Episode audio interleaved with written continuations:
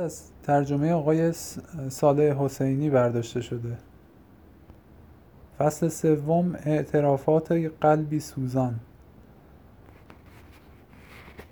باده نمی نوشم همانطور که دوستت راکیتین خوکه می‌گوید اصراف می کنم آخرش یک روزی رایزن دولتی می شود منتها دست از اصراف گفتن بر نمی دارد بنشین دلم می‌خواهد در بغل بگیرمت و آنقدر در سینه بفشارمت تا له شوی. چون در تمام دنیا در واقعیت در واقعیت باورت می شود کسی را جز تو دوست نمی دارم کلمات آخری را با شور و حال خاصی به زبان آورد. یعنی جز تو و یک لعبت که به بهای نابودیم عاشقش شدم. اما عاشق شدن به معنی دوست داشتن نیست. ممکن است عاشق زنی بشوی و در عین حال از او نفرت داشته باشی. این را به خاطر بسپار. می توانم همچنان سرخوشانه از آن بگویم. اینجا کنار میز بنشین. من هم کنارت می نشینم و نگاهت می کنم و گفتم را ادامه می دهم. تو ساکت میمانی و من گفتم را ادامه می دهم چون دیگر وقتش رسیده. منتها فکرش را که می کنم بهتر است آهسته حرف بزنم چون اینجا اینجا نمی شود گفت کدام گوش ها گوش می دهند همه چیز را توضیح می دهم به قول معروف داستان ادامه خواهد یافت چرا آرزویت را می کردم؟ چرا تمام این روزها و همین حالا تشنه دیدارت بودم؟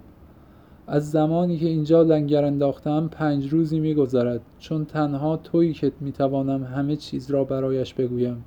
چون باید چون به تو نیاز دارم. چون فردا از ابرها میگریزم. چون فردا زندگی پایان می‌گیرد و آغاز می‌شود. گاهی شده احساس کنی گاهی شده خواب ببینی از پرتگاهی به گودال افتاده ای درست همین گونه است که دارم میافتم. اما نه در خواب و حراسان نیستم تو هم مهراس دست کم حراسانم اما از آن لذت می‌برم. لذت که نه وجد. مرد شور همهاش را ببرند همه چیز. هرچه که هست روحی قوی روحی ضعیف روحی زنانه هرچه هست. بیا تا طبیعت را بستاییم. می‌بینی چه آفتابی چه آفتاب و آسمان صافی است. برگها همگی سبزند. هنوز تابستان است. ساعت سه بعد از ظهر و آرامش. داشتی کجا می‌رفتی؟ به خانه پدر می‌رفتم. منتها قصد داشتم اول به خانه کاترینا ایوانونا بروم. نزد او و نزد پدر. اوه چه تصادفی!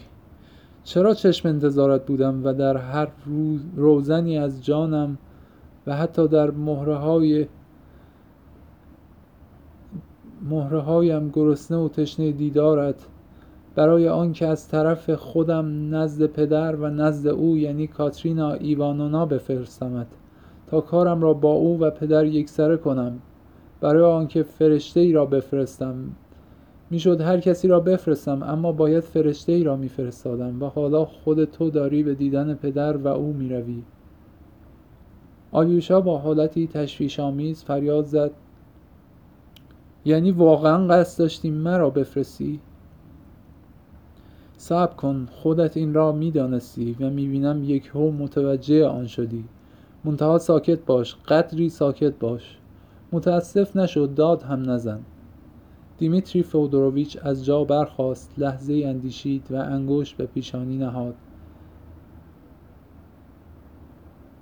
خودش ازت خواسته است. نامه چیزی برایت نوشته برای همین است که به سراغش می‌روی. برای چیز دیگری که نمی‌روی. یادداشت او اینهاش. آلیوشان را از جیب درآورد. میتیا با نگاهی سریع آن را خواند. و داشتی از راه پشتی می‌رفتی. آه خدایان از شما به خاطر فرستادن او به سراغ من از راه پشتی ممنونم و او مانند همان ماهی طلایی در افسانه پریان که به سراغ ماهیگیر پیر احمق رفت. به سوی من آمد. گوش کن آلیوشا گوش کن برادر. حالا قصد دارم همه چیز را برایت بگویم چون باید برای کسی بگویم. گفتم فرشته آسمان اما می‌خواهم بگویم فرشته روی زمین. تو فرشته روی زمینی. حرفهایم را میشنوی؟ حکم می‌کنی و میبخشایی. گوش کن. اگر دو نفر بر روی زمین از هم ببرند و به ناشناخته پر یا دست کم یکی از آنها و پیش از پرگشادن یا نابود شدن نزد کس دیگری بروند و بگوید این کار را برایم بکن. لطفی که پیش از آن هرگز تقاضا نکرده و فقط در بستر مرگ می‌توان تقاضا کرد. آیا آن کس اگر دوست یا برادر باشد ابا می کند؟ آلیوشا گفت ابا نمی کنم زود باش بگو ببینم چیست. که زود باشم؟ آلیوشا شتاب نکن. شتاب می‌کنی و خودت را نگران می‌کنی. حالا نیازی به عجله کردن نیست. حالا دنیا روی پاشنه دیگری میچرخد. زیرنویس در شعر پوشکین افسانه ماهیگیر و ماهی ماهی در ازای آزاد شدن وعده می کند هر گونه آرزوی ماهیگیر را برآورده سازد. زن ماهیگیر به عنوان آخرین آرزو احمقانه درخواست فرمانروایی به دریا را می کند و ماهی هم به عنوان خدمتکارش که تمام ثروتی که زن به دست ثروتی که زن ماهیگیر به دست آورده بود ناپدید می شود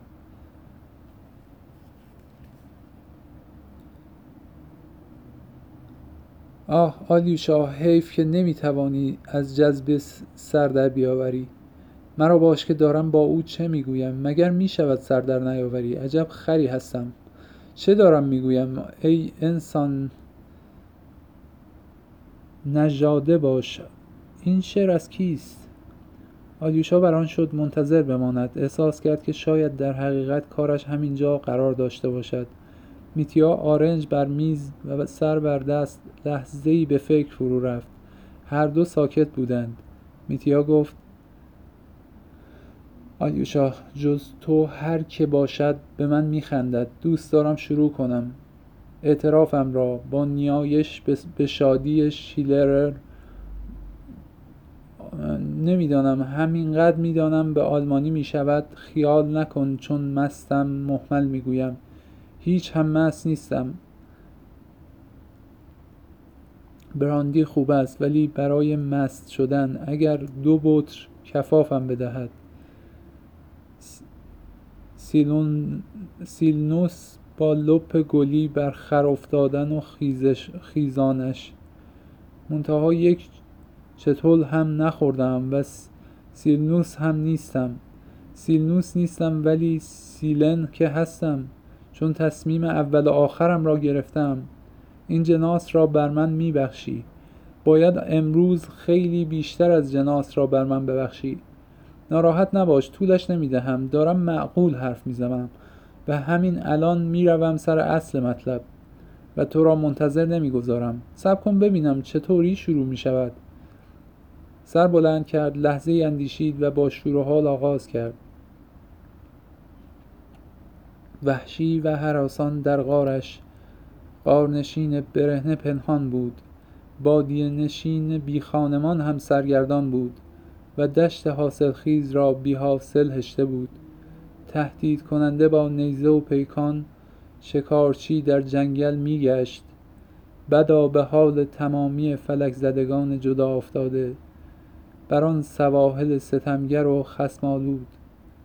از قلعه المپرفی مادر سیبرسی فرود آمد.